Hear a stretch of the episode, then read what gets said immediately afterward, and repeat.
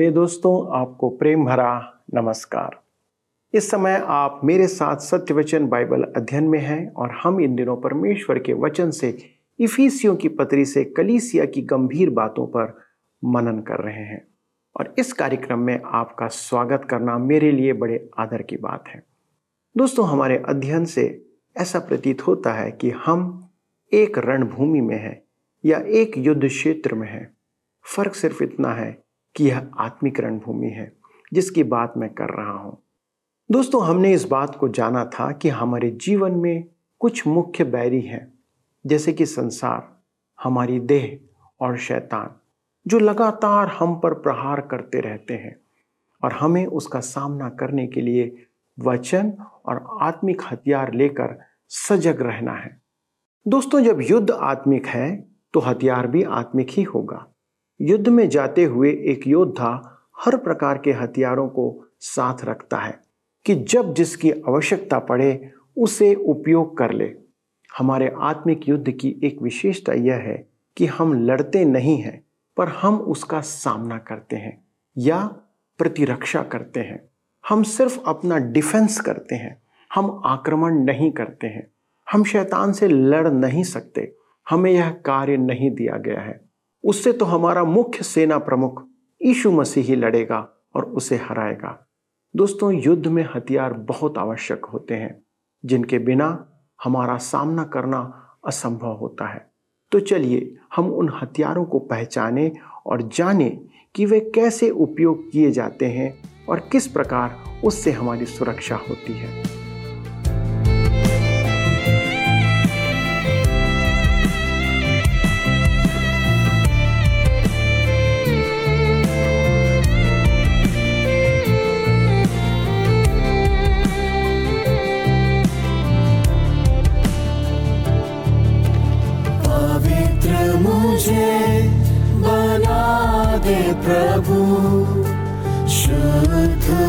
मुझे कर दे प्रभु।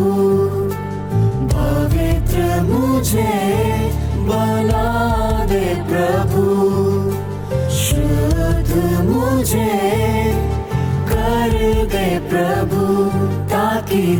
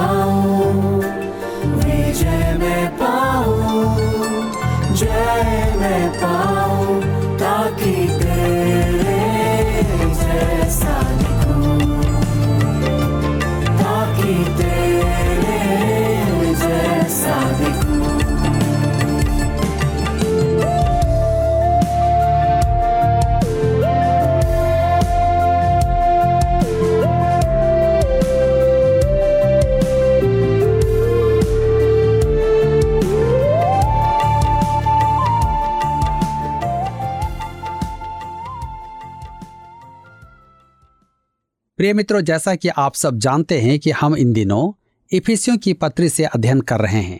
आज हम अपने अध्ययन में आगे बढ़ेंगे और इफिसियों की पत्री छह अध्याय उसके दस पद में हम पढ़ते हैं। यहाँ पर इस प्रकार से लिखा है, इसलिए प्रभु में और उसकी शक्ति के प्रभाव में बलवंत बनो, क्योंकि हमारा युद्ध मांस और लहू से नहीं, परंतु अंधकार की शक्तियों से, जो इस संसार की प्रधानताएँ हैं। शक्तियाँ हैं, शासक हैं। हमारा युद्ध दुष्ट आत्माओं की सेना से है, जो स्वर्गिक स्थानों में भी हैं। इफिसियों की पत्री छह अध्याय उसके ग्यारह पद में आगे लिखा है, परमेश्वर के सारे हथियार बाँध लो, कि तुम शैतान की युक्तियों के सामने खड़े रह सको। यहाँ पॉलुस कहना क्या चाहता है? वह शैतानी शक्तियों के विषय में चर्चा कर रहा है जो आत्मिक हैं। ध्यान दीजिए, वह पत्री के अंत में है और कहता है, इसलिए प्रभु में और उसकी शक्ति के प्रभाव में बलवंत बनो। आप अपनी शक्ति और अपने सामर्थ्य में शैतान पर विजय नहीं पा सकते। पॉलुस यहाँ दो यूनानी शब्दों की कला द्वारा व्यक्त करता है। वह कहना चाहता है कि शैतान की युक्तियों पर जय पाने के लिए परमेश्वर की सामग्री की आवश्यकता होती है। प्रभु की शक्ति के प्रभाव में बलवंत बनो। हमारे सामर्थ का एकमात्र स्रोत यही है। पॉलुस कहता है कि कलिसिया एक योद्धा है और उसे संसार तथा देह जैसे बैरियों का सामना करना है और शैतान की युक्तियों पर जय पाना है। अतः उसे परमेश्वर से बल पाना होगा। क्योंकि यह युद्ध आत्मिक है, जिसमें शारीरिक शक्ति किसी काम की नहीं, प्रभु में और उसकी शक्ति के प्रभाव में बलवंत बनो।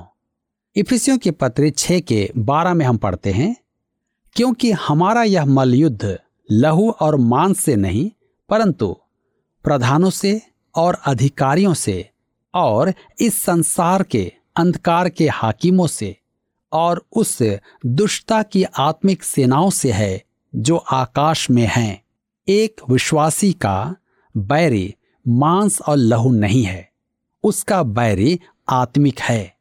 हमारे लिए यह जानना उचित है कि विश्वासी का शरीर नहीं है, जिससे हमें युद्ध करना है। विश्वासी तो यह मानकर चलता ही है कि उसका शरीर मृतक है और उसने परमेश्वर को संपूर्ण समर्पण किया हुआ है। देह पर जय पाने की रणनीति रोमियो की पत्री अध्याय छह में दी गई है। पुराने मनुष्यत्व से युद्ध करने में तो निश्चय ही पराजय है, जिसका अनुभव पॉलुस रोमियो की पत्री अध्याय सात में सुनाता है। केवल परमेश्वर का कवच ही शैतान के वार और युक्तियों को सह सकता है। उसके पास नाना प्रकार की आत्मिक मिसाइलें हैं। उस पर विजय पाने के लिए हमें एक मिसाइल विरोधी प्रणाली की आवश्यकता है। यही कारण है कि एक विश्वासी को समझ लेना है कि उसका युद्ध मांस और लहू से नहीं है। हमारा बैरी आत्मिक है और हमारा युद्ध आत्मिक क्षेत्र में है। शैतान प्रत्येक विश्वासी का बैरी है और हमें उसी से युद्ध करना है। शैतान पर विजय पाने का एकमात्र उपाय पद ग्यारह में दिया गया है। परमेश्वर के सारे हथियार बाँध लो। हमारे इस आत्मिक युद्ध में शैतान ने अपनी युक्तियाँ क्रमबद्ध की हुई हैं। हम उन युक्तियों से युद्ध करते हैं। यहाँ स्पष्ट है कि हम दुष्टता की शक्तियों से मल्ल युद्ध करते हैं। पद बारह का अनुवाद पढ़ने में गंभीर प्रतीत नहीं होता है, परंतु वह वास्तव में एक घमासान युद्ध है। जो अंधकार अर्थात आत्मिक शक्तियों के साथ हो रहा है और ये आत्मिक बैरी छोटे मोटे नहीं, प्रधानताएँ हैं, शक्तियाँ हैं, स्वर्गिक स्थानों में आत्मिक सेनाएँ हैं। हमारा यह युद्ध चलता रहता है। हमारे चारों ओर दुष्ट आत्माओं का संसार है, जो इस पल भी क्रियाशील है। यदि मैं अपनी जवानी में यही बात कहता तो बहुत लोग विश्वास नहीं करते। वरन एक महिला ने तो यहाँ तक भी कह दिया था कि आप तो वास्तव में भूत प्रेत को मानने वाले लगते हैं, परंतु आज तो शैतानी संसार एक चर्चा का विषय है और प्रदर्शन में भी है।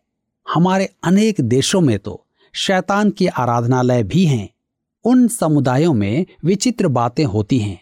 अभी हाल ही में मुझे किसी ने कहा, मेरे भाई, आप मानेंगे? यह सब वास्तविक है। कौन कहता है कि यह वास्तविक नहीं है? आप अपनी आँखें खोलकर देखें। आपके चारों ओर क्या हो रहा है? प्रेत सिद्धियों की बहुतायत देखने को मिलेगी। संसार में दुष्टता की शक्तियाँ काम कर रही हैं। वे कलिसिया के विरुद्ध, विश्वासी के विरुद्ध, परमेश्वर के विरुद्ध, प्रभु यीशु के विरुद्ध पूरे ज़ोर शोर से काम में लगी हैं। इसे अनदेखा ना करें। यह सच है? हमारी शक्ति इसके जोड़ की नहीं है। मेरे मित्रों, आत्मिक बैरी पर विजय पाने का तथ्य दानियल की पुस्तक अध्याय दस में प्रकट है। दानियल प्रार्थना कर रहा था और उसे उत्तर नहीं मिल रहा था। उसने तीन सप्ताह प्रार्थना की। दानियल की पुस्तक दस अध्याय उसके दो और तीन पद में लिखा है, उन दिनों मैं दानियल तीन सप्ताह तक शोक करता रहा उन तीन सप्ताहों के पूरे होने तक मैंने न तो स्वादिष्ट भोजन किया और न मांस या दाक मधु अपने मुँह में रखा और न अपनी देह में कुछ भी तेल लगाया। अंत में स्वर्गदूत उसके पास आया और उसकी देह को छू कर कहा, हे दानियल हे अति प्रिय पुरुष, जो वचन मैं तुझसे कहता हूँ, उसे समझ ले और सीधा खड़ा हो, क्योंकि मैं अभी तेरे पास भेजा गया हूँ। जब उसने मुझसे यह वचन कहा, तब मैं खड़ा तो हो गया, परंतु थरथराता रहा। अब दानियल उससे पूछ सकता था, तू अब तक कहाँ था? अब सुनिए, उसने क्या कहा, दस के तेरह पद में। फारस के राज्य का प्रधान 21 दिन तक मेरा सामना किए रहा, परंतु मिकाइल जो मुख्य प्रधानों में से है, वह मेरी सहायता के लिए आया। वह शैतान के दूध से लड़ रहा था। उसे अपनी सहायता के लिए सैन्य बल की आवश्यकता पड़ी। यह आत्मिक युद्ध है और आज भी चल रहा है, जिसमें हम संघर्षरत हैं। हम पहले देख चुके हैं कि यह सेना सुव्यवस्थित है। अधिकार अधिकार वे दुष्ट आत्माएँ हैं, जो संसार के सब देशों पर दृष्टि रखती हैं। वे संभवतः सेना में जनरल के पद के समान हैं। शक्तियाँ वे दुष्ट आत्माएँ हैं जो मनुष्य को ग्रस्त करना चाहती हैं। अंधकार के हाकिम वे भी दुष्ट आत्माएँ हैं, जिनके पास शैतान के सांसारिक कामों का उत्तरदायित्व है। दुष्टता की आत्मिक सेनाओं से है, जो आकाश में है। ये वे दुष्ट आत्माएँ हैं, जिनके पास धर्म का काम है। शैतान के पास सुव्यवस्थित तंत्र है, वह इस संसार में अपना काम करता है। इसके साथ ही पाशर में शैतान मनुष्य को दुख, हताशा, कष्ट और जीवन की त्रासदी से पीड़ित करता है। मेरे मित्रों, आज संसार की समस्याओं का एक महान कारण वही है। अतः अब हम अपने बैरी को पहचान गए हैं कि वह आत्मिक है और उनका प्रधान शैतान है। अब हमें युद्ध क्षेत्र देखना है। मेरे विचार में कलिसिया इस आत्मिक युद्ध को अब देख नहीं पा रही है। हम सोचते हैं कि हमारा आराधनालय अति सुंदर है और लोग आकर्षित हो रहे हैं, तथा हमारे पास बहुत पैसा है तो सब ठीक है। कलिसिया का युद्ध क्षेत्र आर्थिक क्षेत्र नहीं है। मैं कहता हूँ कि एक आर्थिक रूप से स्थिर कलिसिया यदि ऋण के बोझ में दब जाए तो कोई गंभीर समस्या अवश्य है। इसका अर्थ है कि आत्मिक युद्ध में वह कलिसिया हार गई है। अब उनके लिए एक प्रश्न है, क्या उसके सदस्य मसीह में दृढ़ हैं? क्या वहाँ परमेश्वर के वचन की शिक्षा दी जाती है? क्या सदस्यों में प्रेम और सहयोग की आत्मा है? क्या पीठ पीछे बुराई में कमी आई है?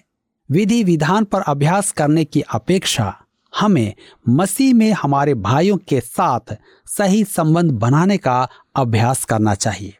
यदि आलोचना, कड़वाहट और घृणा का वातावरण होगा तो परमेश्वर का पवित्र आत्मा कार्य नहीं कर पाएगा। कलिसियाएँ, आज सदस्यों की संख्या, उनके प्रभु के निमित्त निर्णय आदि पर गर्व करती हैं।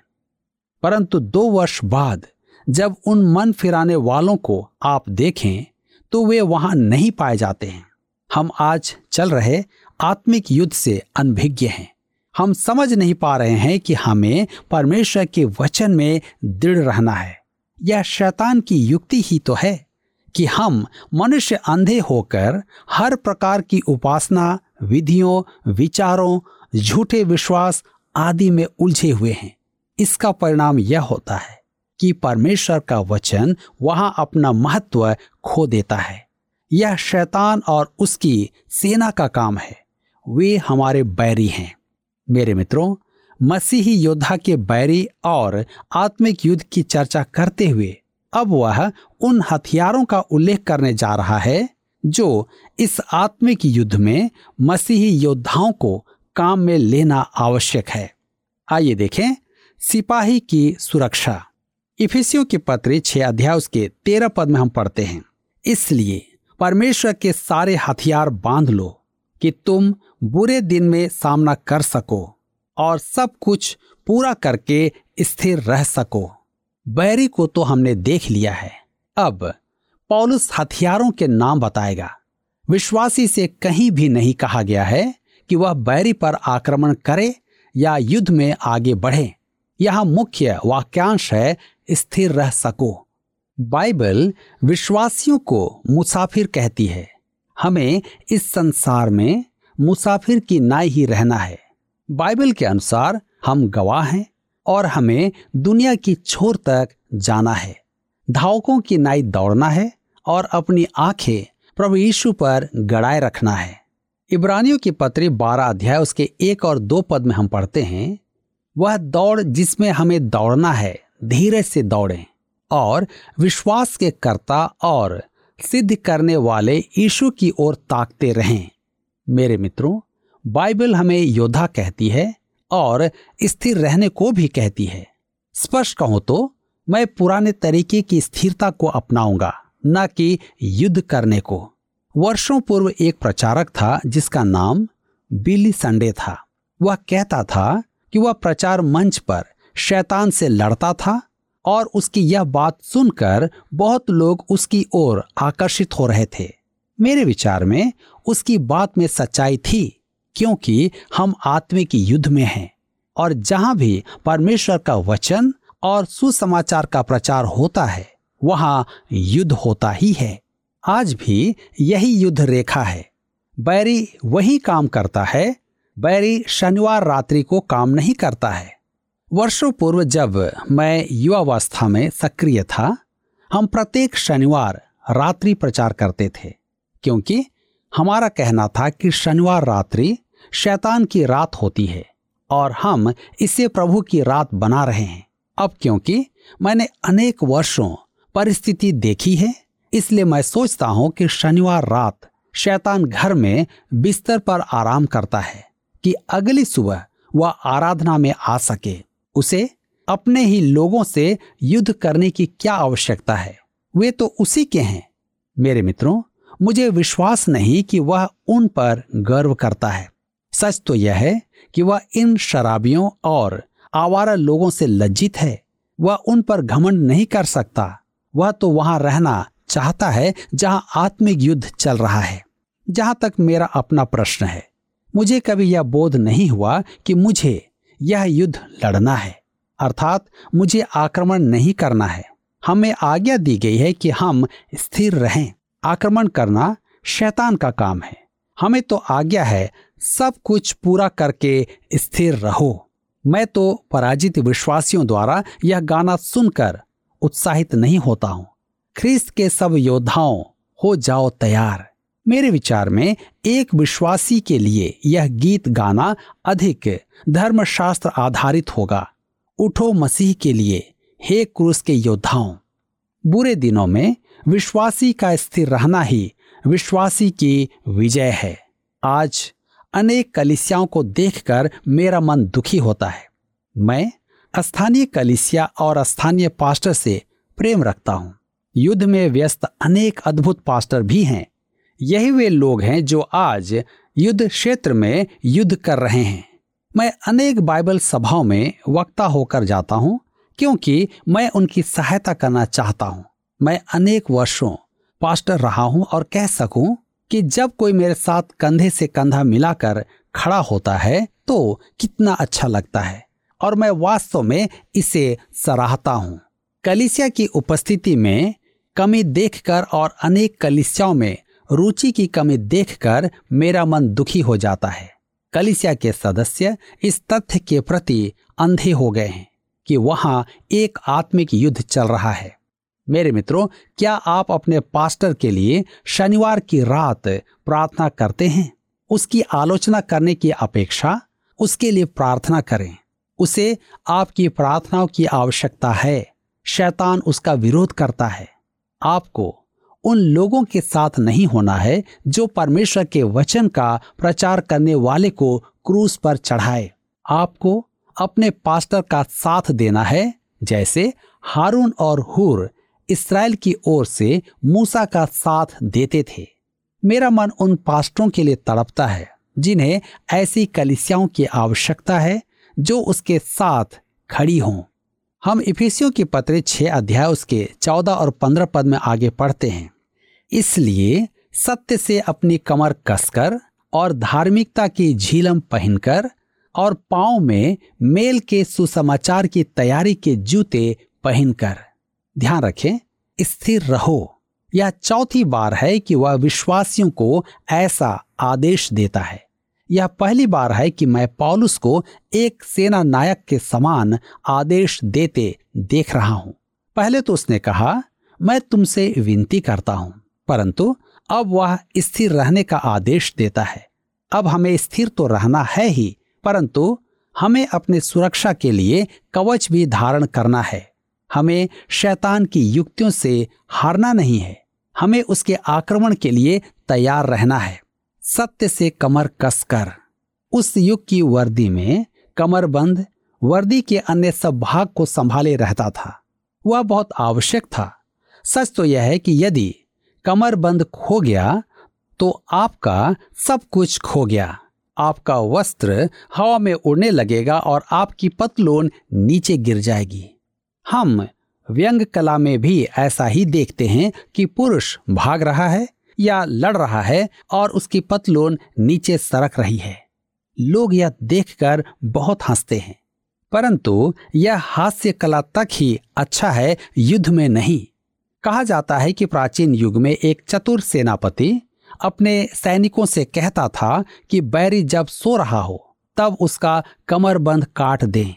सुबह बैरी अपने पतलून संभालने में इतना व्यस्त होगा कि बंदूक नहीं चला पाएगा और युद्ध में हार जाएगा। हमें आदेश दिया जा रहा है कि हम बैरी के समक्ष अपनी कमर कस लें। सत्य सब बातों को संयोजित करता है। यह सत्य क्या है? यह परमेश्वर का वचन है। मेरे मित्रों, हमें परमेश्वर के वचन के बताने वालों की आवश्यकता है। परंतु ज्यो का त्यों जैसे वचन में लिखा है, आज अनेक जन अपनी गवाहियाँ देते हैं। फुटबॉल के खिलाड़ी, सिनेमा सितारे, टीवी कलाकार आदि सब अपनी गवाही देते हैं। उनमें से अधिकांश तो घास चर रही बकरी से अधिक बाइबल का ज्ञान नहीं रखते हैं। हमें ऐसे मनुष्य की आवश्यकता है, जिनकी कमर सत्य के कमर बंद से कसी हो। उन्हें परमेश्वर के वचन का ज्ञान होना आवश्यक है। मैं आपको दर्जनों ऐसे प्रचारकों के नाम बता सकता हूँ, जो अनेक पंथों के विचारों में पड़ जाते हैं। मैं यह मानता हूँ कि ये गवाहियाँ सुनने में अति रोमांचक होती हैं। परंतु वे उन लोगों की गवाहियाँ हैं जो वहाँ खड़े होकर अपना आत्मिक कवच गिराने वाले हैं। वे सत्य अर्थात परमेश्वर के वचन से कमर कसे हुए नहीं हैं। आज मैं आपसे जानना चाहता हूँ, क्या आप अपने कमर कसे हुए हैं? क्या आप प्रतिदिन परमेश्वर के वचन को पढ़ते हैं? क्या आप उस पर विश्वास रखते हैं? मेरे प्रियो, आज समय है कि हम परमेश्वर के वचन से कमर कसें। ताकि हम उस बैरी का सामना कर सकें। प्रभु, आज के इस वचन के द्वारा आप सबको आशीष दे और आप सबकी सहायता करें। दोस्तों, एक समय था जब सेना आमने सामने तलवार और भाले से युद्ध करती थी। पर हम देख सकते हैं कि समय के साथ युद्ध का स्वरूप और प्रकार भी बदलता चला गया है। परंतु आत्मिक युद्ध के बैरी भी वही हैं, हथियार भी वही हैं और उसे उपयोग करने का तरीका भी वही है। आत्मिक युद्ध के हमारे हथियार बहुत ही सरल, पर प्रभावशाली हैं। अक्सर लोग इन्हें बहुत हल्का समझते हैं, क्योंकि ये वैसे ही प्रतीत होते हैं, पर इनका स्वभाव हमारी समझ के विपरीत है। वे निश्चित अति कारागार हैं और आपकी सुरक्षा करने में सक्षम है। वचन कहता है, इन्हें बाँध लो कि बुरे दिनों में सामना कर सको। बुरे दिन अर्थात जब आप पर अंधकार की सेना प्रहार करे। ये हथियार हमारे जीवन शैली है, जो हमारे पास होती है। हम इसमें ही, इसके द्वारा से ही जीवन जीते हैं। हम में से कोई इस प्रहार से बच नहीं सकता। यह कह सकते हैं कि कोई भी विश्वासी इसके प्रहार से बच नहीं सकता। इसलिए हमें इसे बांधे रखना है, हमें धारण किए रहना है। दोस्तों, परमेश्वर आपकी सहायता करे कि आप इन हथियारों को बांधे रहें, जिससे कि आप बुरे दिनों का सामना कर सकें। आइए, हम प्रार्थना करें और प्रभु को धन्यवाद दें कि उसने हमें इस संसार में जीवन जीने के लिए ऐसे हथियार दिए गए हैं कि हम अपने आप को बचा सकें।